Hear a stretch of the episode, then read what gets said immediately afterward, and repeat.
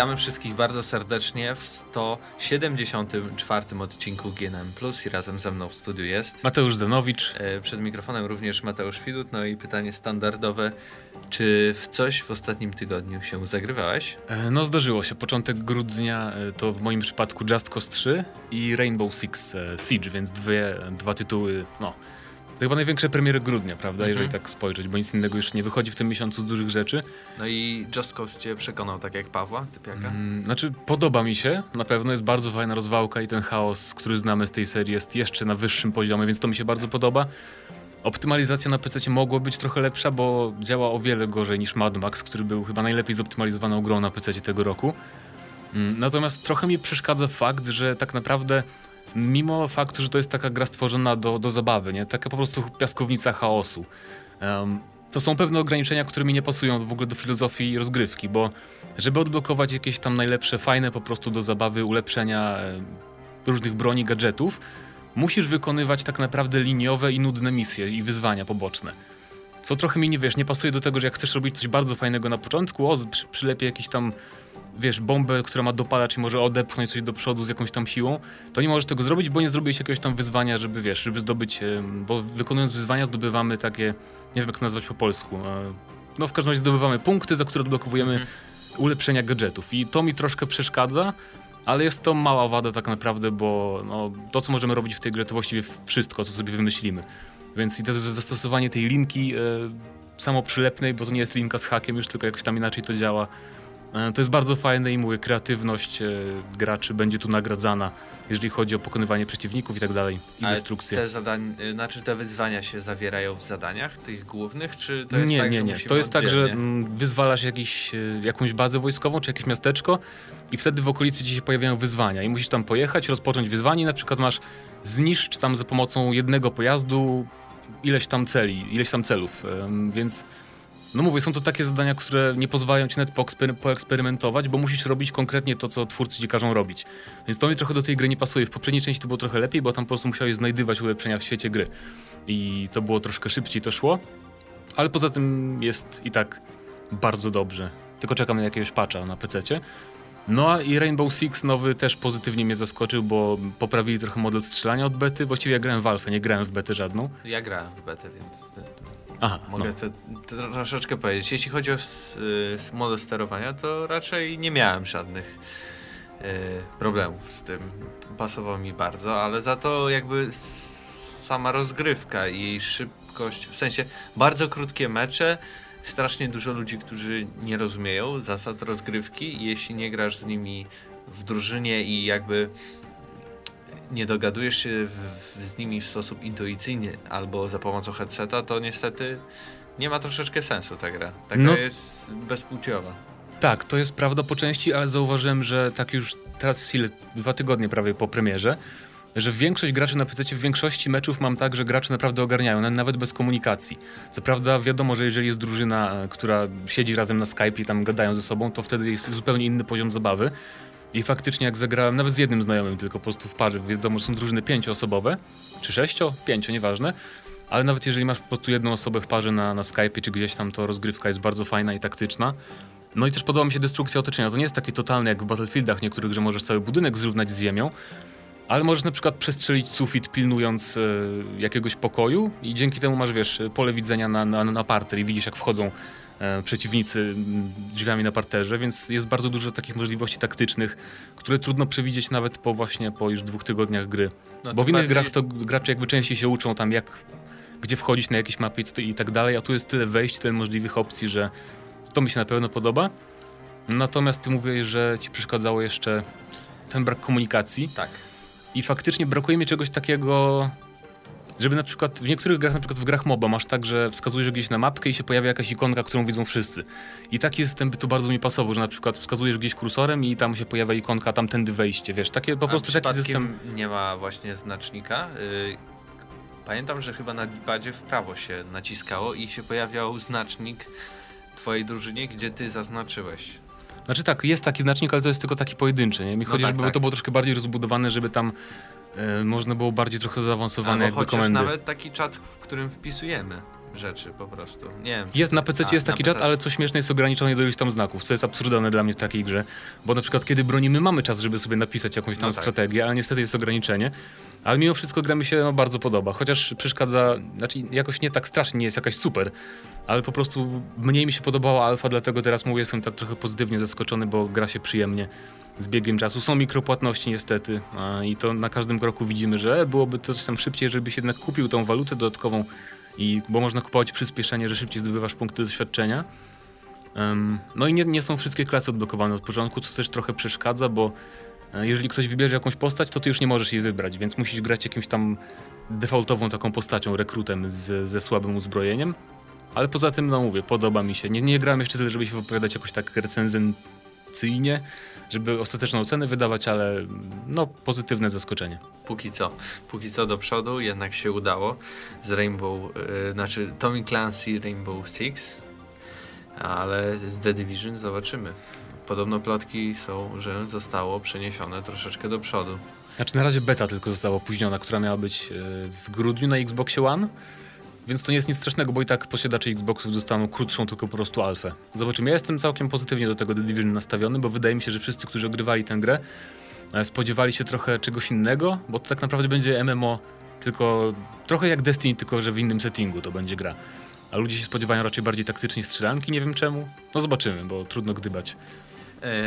Ale przechodząc już może do pierwszego tematu, czyli porozmawiamy troszeczkę o rodzimym studiu CD Projekt y, Red, ponieważ e, zostały wypuszczone dwa pierwsze screenshoty z najnowszego dodatku Krew i Wino. E, Mamy tą y, krainę, nie wiem czy to tu są. Tu są, tu są coś, tak, tak chyba się czyta, bo to Tak. kraina wyzorowana na Francji. Jeżeli czytaliście książki, to oczywiście e, była tam akcja przez pewien czas osadzona, więc fajnie będzie odwiedzić na pewno tę krainę i opublikowano screen e, z pałacem w stolicy. Bardzo fajnie wygląda, inny styl zupełnie niż Nowigrad, więc Tak. e, fajnie będzie to odwiedzić. I taki. Ja najpierw pomyślałem, że to jest w ogóle koncept art, ale to widać, że to jest jednak w grze, bo patrząc na te takie dalej drzewka, to widać, że tutaj ograniczyli jakby pole rysowania.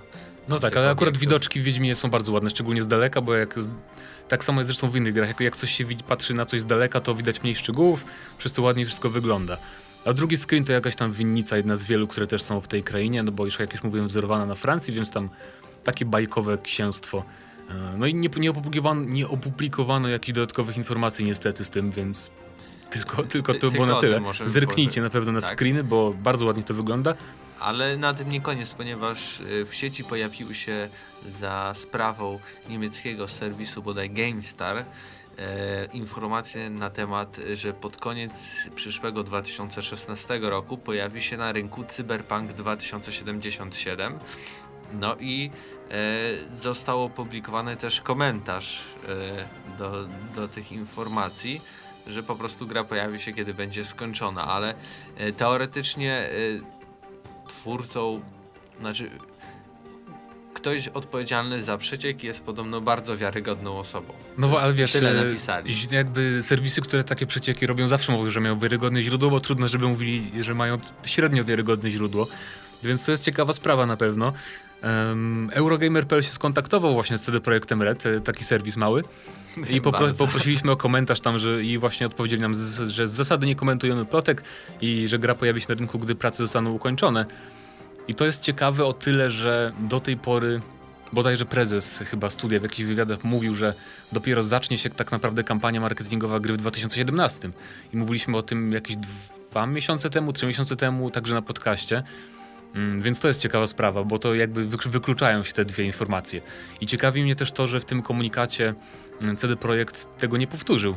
e, Po prostu, co mówił No już tak. prezes. Ale też było powiedziane, że bardzo duża grupa osób od długiego czasu już pracuje nad cyberpunkiem. A No to akurat nie mniejsza, dziwi, nie? Mniejsza nad Wiedźminem, ale zaznaczenie, że bardzo duża grupa osób od bardzo długiego czasu już pracuje, oznacza, że no jakby premiera się zbliża. Tylko, że oczywiście założenia CD Projektu e, są takie, żeby ta gra pobijała Wiedźmina 3, co wydaje mi się ogromnym przedsięwzięciem. Znaczy w ogóle warto przypomnieć, że gra została zapowiedziana bodajże na dwa lata przed premierą Wiedźmina 3, prawda? Więc to już no, dawno temu.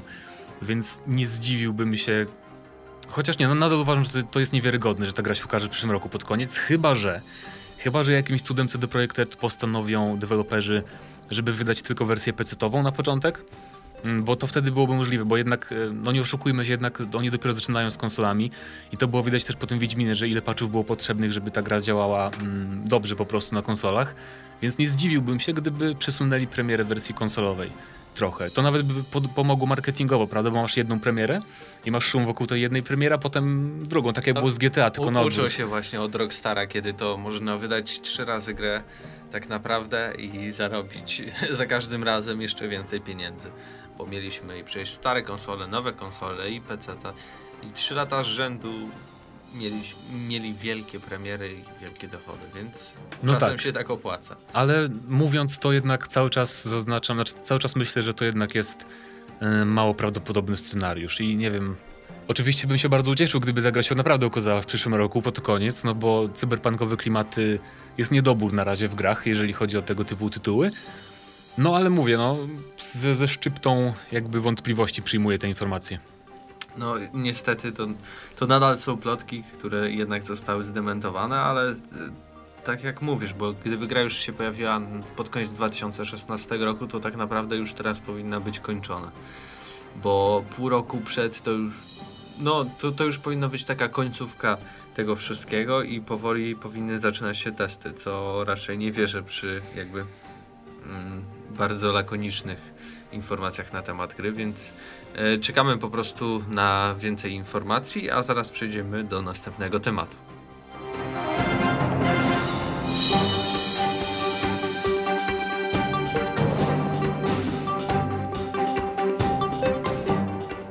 Weekend, w zeszły weekend odbyła się impreza PlayStation Experience i była też konferencja Sony, która sama w sobie nie przyniosła jakby zbyt wielu rewelacji i nowych zapowiedzi. Tam się skupiono na tym VR-ze. I przy okazji powiem, że trochę szkoda, że już widać te ekskluzywy VR-owe, bo zapowiedziano grę, która ma połączyć Psychonauts 1 z dwójką i ona będzie tylko na PlayStation VR. Ech, co niestety, no jakby szkoda, że będą też jakby wojny ekskluzywów na tych sprzętach z, VR, z VR-em. No. Ale mniejsze o to, bo y, pogadamy o Final Fantasy VII, ponieważ zaprezentowano rozgrywkę, nie tylko pierwszy, nie tylko zwiastun CGI, ale też fragmenty rozgrywki przemycono w tym nowym thrillerze. No i widać, potwierdziło się to, e, od czego można było się domyślić, to znaczy, że system walki będzie zupełnie nowy i inny, czyli wzorowany na serii Kingdom Hearts i na Final Fantasy XV, czyli nie będzie w turach, czyli będzie takie połączenie gry taktycznej z grą akcji. Bo to nie, nie będzie tylko takie jak w God of War, że tam bez ograniczeń możemy atakować, tylko będą tam jakieś systemy zarządzania maną, umiejętnościami i tak dalej. W ogóle deweloperzy, deweloperzy obiecują, że to będzie bardziej taktyczne jakby w skali tych ich gier e, niż właśnie Kingdom Hearts wspominane wcześniej, więc mi to bardzo odpowiada. I dziwią mnie trochę e, te ogłos, głosy oburzenia niektórych, bo wydaje mi się, że niektórzy fani serii chcieliby otrzymać dokładnie to samo, tylko ładniejsze. Znaczy... Czego, czego, mo, mogę to z jednej strony no tak. zrozumieć, tak. ale moim zdaniem taki remake to jest jednak szansa na, na zrobienie czegoś zupełnie nowego, prawda? I jeżeli nawet, nawet jakbym sam był twórcą, to wolałbym zrobić, wiesz, coś zupełnie, jakieś inne nowości wprowadzić i tak dalej, ulepszenia do, do systemu rozgrywki, więc e, ja nie mam nic przeciwko jakby temu. Jak ktoś chciał, to i, chyba i tak na PlayStation 4 Xbox One pojawiła się minimalnie ulepszona. Na, na Xboxie nie ma chyba. Nie Wiem, ma jeszcze? Na PlayStation 4 na pewno jest i na PC, i na Androidach jest, na iOS-ach, na wszystkim jest teraz Final Fantasy VII. Jak ktoś miał nadzieję, to proszę bardzo, taka sama gra, tylko troszeczkę ulepszona jest, a tutaj będziemy mieć po prostu remake, więc to tak, i samo też... słowo już zmienia trochę, że ta gra nie jest taka sama, tylko że odtwarza w jakiś sposób to wszystko. Yy, bardzo ładnie wygląda. No tak, tak. Zarazem. tak. Grafika przypomina Final Fantasy XV trochę. Potwierdzono, że gra powstaje na Unreal Engine 4. Nie wiem na jakim silniku powstaje Final Fantasy XV, szczerze mówiąc, e, ale chyba na jakimś innym tam autorskim silniku Square Enix. Natomiast e, remake siódemki powstanie właśnie na silniku Epic Games i wygląda świetnie. Postacie przypominają te bohaterów z oryginału, można rozpoznać kto jest kim i tak dalej. Ale też co ciekawe, to wyszło trochę później te informacje, bo to z opisu na stronie. Okazuje się, że mm, twórcy chcą podzielić e, ten remake na części. Znaczy na odcinki. Mówią, że to jest forma epizodyczna, tylko nie wiadomo jeszcze do końca o co, o co z tym wszystkim chodzi. I usprawiedliwienie jest takie, że po prostu nie mogliby tej gry zrobić, bo byłaby za duża jako jed, jeden projekt. I szczerze mówiąc, biorąc pod uwagę to, jak to wygląda, mm, to się nie dziwię. I nie jestem oburzony też tak jak niektórzy, bo jednak nawet jedna lokacja przeniesiona żywcem z siódemki na ten nowy silnik, którą będziemy mogli zupełnie zwiedzać i oglądać z różnych stron i tak dalej w 3D, e, no to naprawdę potrafię zrozumieć. Nawet gdyby to podzielili na trzy części, to i tak każda oferowałaby z 20 godzin rozgrywki. Tylko teraz też kwestia tego, ile to będzie części właśnie, no i jakie będą ceny, bo na przykład jeżeli to będzie 5 części i każda będzie 60 dolców kosztować, to by trochę przegięcie. No to, to, to tak. Idealne było, było oczywiście to jakby Albo gdyby kosztowały po tak, no nie wiem, 150 zł w przeliczeniu, każda część z trzech na przykład, to jeszcze było do zaakceptowania moim zdaniem. Albo gdyby, gdybyśmy płacili za jedną od razu i potem dostawali, tak jak było z Broken Age'em od Double Fine, gdybyśmy po prostu dostawali kolejne części za darmo w ramach tego pierwszego zakupu. Więc y, to też jest dosyć ciekawa informacja. Y, no i też to oznacza, że nie otrzymamy wszystkiego od razu, tylko pierwszą część w jednym momencie, chociaż nie wiadomo, może wydadzą w krótkim odstępie czasu jedną część od drugiej. Chociaż biorąc pod uwagę Chyba, to, że... że co roku będą wydawać i zrobią sobie po prostu taki dochód. Tak, to jest, prawda, to jest prawdopodobne, bo w ogóle mnie zaskoczył ten trailer, bo oni zapowiadali na E3, że to dopiero wstępne prace, że dopiero zaczynają, a tu nagle rozgrywka już jest pokazana, więc możliwe po prostu, że... Mm, że ktoś, to, ktoś twórców tam troszkę pogania i może to, to też jest y, właśnie to podzielenie na części jest wynikiem trochę tego właśnie, że się śpieszą, żeby już gracze dostali ten remake, bo z grami Square Enix wiemy jak bywa Kingdom Hearts, to czekamy na, tą, na tę grę już milion lat, tak samo było z Final Fantasy XV. No ale jak już mówię, no jak już powiedziałem, mi to nie przeszkadza za bardzo. Ty nie jesteś fanem, więc ciebie nie pytam. Nie, ja, ja nigdy nie grałem w Final Fantasy, więc yy, nie mogę powiedzieć, czy to mnie oburza, czy nie, ale na pewno ważne, że E, już widać, że coś się dzieje z tą grą i że chyba coraz bliżej tej premiery, chociaż przynajmniej pierwszej części z wielu e, odcinków, tak jak oni to o, o tym mówią. E, no i chyba wszyscy czekamy, nawet ci fani, którzy po prostu nie podoba im się to, w jaki sposób teraz będzie rozgrywka prowadzona, ale na pewno też czekają, bo bo i tak, i tak I tak kupię. Final Fantasy VII tak. to jest tak. taka gra, że naprawdę każdy kupi, nawet jak teraz hejtuje, bo przecież Cloud tam albo jest. Albo nie grał jak ja, to i tak kupi. No właśnie, albo ludzie, którzy nie grają też myślę, że bardziej im się podoba tak, takie podejście, niż by mieli system archaiczny, już nie oszukujmy się, system walki oryginalny z siódemki. Tak więc czekamy na wasze komentarze, a teraz przejdziemy już y, do ostatniego tematu.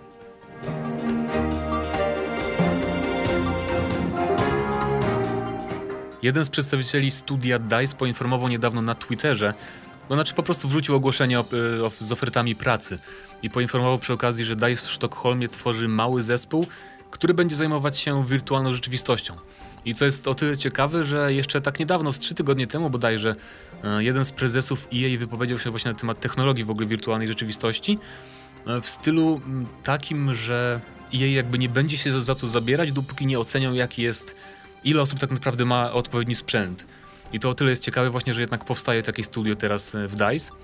No i oczywiście samo studio też jakby to jest ekscytujące, że gracze, że, że, deweloperzy z tego właśnie studia zabierają się za to, bo oczywiście mm, seria Battlefield, Mirror's Edge i inne tytuły inne tytuły od nich? Jakie są inne? Battlefront teraz. No Battlefront, tak. E, więc to jest całkiem ekscytujące, gdyby tak się okazało, że po premierze Mirror's Edge 2 dodadzą wsparcie dla VR-u. To by o, było to naprawdę by było super. Wow, no. Bo już y, pierwsza część nie, nie wspiera co prawda tej technologii, ale gracze już zmodowali grę i można grać pierwszą część na Oculusie na przykład i wrażenia są podobno, bo sam nie miałem okazji niestety. Y, to jest po prostu zupełnie coś innego niż jak grać. Zresztą to nie jest dziwne, prawda, bo to jest gra FPP o parkurze, więc to jest naprawdę jakby stworzona trochę też do VR-u, więc to by była ciekawa sprawa. No i Battlefield nowy ze wsparciem dla, dla tej technologii to też by było coś niesamowitego. E, odrzutowce, helikoptery, czołgi i tak dalej. Nawet nie sama rozgrywka żo żołnierzem, ale tymi pojazdami. No, ale wydaje mi się, że to może być po prostu samo studio, które będzie próbowało adaptować jakby e, grę do, do tych właśnie systemów VR. Na przykład wydadzą takiego Mirror's Edge'a, a później okaże się, że dojdzie jakaś łatka, która pozwoli na przykład granie e, dzięki Oculusowi. No tak, może być też inny scenariusz, to znaczy że zajmą się w ogóle produkcją jakichś takich e, mniejszych projektów, powiązanych może, a może nie z tymi markami już istniejącymi, e, stworzonych tylko wiesz, z myślą o VR-ze, bo to też, bo nie wiem czy zauważyłeś ogólnie na przykład na tej konferencji mm, Sony w weekend, Zdałem sobie sprawę, że tak naprawdę większość tytułów na VR to są małe gierki. No tak. I gdyby wychodziły bez VR-u, to tak naprawdę niewiele, nikt nie zwracałby na nie uwagi, że to są bardziej takie dema technologiczne, mają tam parę poziomów i temu mają głównie służyć. Więc no nie spodziewałbym się tak jak zawsze mówiłem, że VR to będzie przynajmniej przez pierwsze parę lat, to będzie ciekawostka, na którą będą małe gry, które starczą na 20 pół godziny, może 20 minut, pół godziny e, przy jednym posiedzeniu, więc No bo niestety, żeby teraz tworzyć gry, trzeba wyłożyć troszeczkę pieniędzy, a w, przy, w przypadku po prostu technologii, która nie jest pewna, bo nie wiadomo jak się przyjmie na rynku, no to to jest problem. A do tego może być taki problem, że mogli już się nauczyć na przykład y, na podstawie PlayStation Move, które nie żyje. no Tak tak, przy czym naprawdę. to jest trochę inna sytuacja, bo jednak VR jest trochę mm, Droższy. droższy też, ale To też tak. szerzej dostępny, bo nie masz tylko na konsoli jednej, ale masz też VR na PC, masz na. No, właściwie tyle. Nie na Xboxie też tam niby będzie coś z Oculusem robione. Em, ale no mówię, na pełne gry chyba musimy trochę poczekać na takie większe projekty. Też zobaczymy właśnie jak się przyjmie, bo jak zostają ujawniane, niektóre studia ujawniają na przykład wymagania sprzętowe, na przykład twórcy Elite ujawnili, jaki tam trzeba mieć komputer, żeby wspierało Oculusa, to 980 GTX karta graficzna, czyli jedna z najdroższych kart graficznych jest w wymaganiach minimalnych, żeby korzystać z wirtualnej rzeczywistości w grach. Mm, Tak samo PlayStation VR ma podobno kosztować tyle co konsola. Tylko tyle wiemy, więc nie wiadomo ile to konkretnie ma być, czy to ma kosztować, kosztować tyle co, e, co Vita konsola, czy co PlayStation 4. Na pewnie Em, PlayStation 4 niestety. No właśnie, więc cena tego nie będzie, nie będzie mała i to właśnie to, o czym mówiłem wcześniej, trochę szkoda, że będą te ekskluzywy na te różne um, gogle wirtualnej rzeczywistości, bo tak naprawdę jeżeli ktoś będzie chciał wszystkie ciekawe gry na VR sprawdzić, to będzie musiał mieć komputer, który udźwignie VR i PlayStation z PSVR, więc to jest trochę e, no nie wiem, cały czas wzbudza mnie- mieszane uczucia u mnie, chociaż grałem w wiele gier już, na, znaczy wiele, w 6-5 tytułów na VR i wszystkie zrobiły bardzo duże wrażenie na mnie i mi się bardzo podobały, ale nie wiem, czy jeszcze będą tego warte cenowo, że tak powiem. Dla mnie jedynym sensem będzie, jeśli następna konsola zostanie, następne PlayStation, Xbox po prostu wydane w zestawie i każdy ze- zestaw będzie posiadał coś takiego i dopiero wtedy twórcy będą jakby zmobilizowani do tego, żeby tworzyć grę e, właśnie No tak, bo też hełmy, bo jak- każdy będzie miał, więc na przykład teraz Nintendo które zapowie nową Ale to było śmieszne, jakby. Nintendo teraz zrobiło z Google'ami konsolę. I na, wygraliby, wygraliby. To by było możliwe całkiem. I też to jest fakt, bo tak naprawdę VR stało się popularne po premierze konsol. Tam były jakieś tam, wiadomo, te wstępne projekty Oculusa były już na rynku, ale tak naprawdę ten, no nie, nie mogę powiedzieć boom, bo boom to będzie dopiero po premierze tych sprzętów, ale tak naprawdę ta popularność tej technologii mm, zaczęła tam się pojawiać w mediach i tak dalej już po premierze Xboxa i PS4 i te konsole nie były na pewno tworzone z myślą o tym. Więc to jeszcze jest ciekawa sprawa, jak to zostanie rozwiązane. No ale zobaczymy. W każdym razie zaczęliśmy od tego, że DICE tworzył wewnętrzne studio, które się zajmie VR-em. A skończyliśmy na tym, że Nintendo stworzy następną konsolę też z VR. No nic, pozostaje nam tak naprawdę czekać, bo bardzo interesujący i frapujący wszystkich temat e, to hełmy VR. A to był 174 odcinek GNM Plus i razem ze mną w studiu był Mateusz Zdanowicz. i Mateusz Widut przed mikrofonem. E, Do następnego odcinka.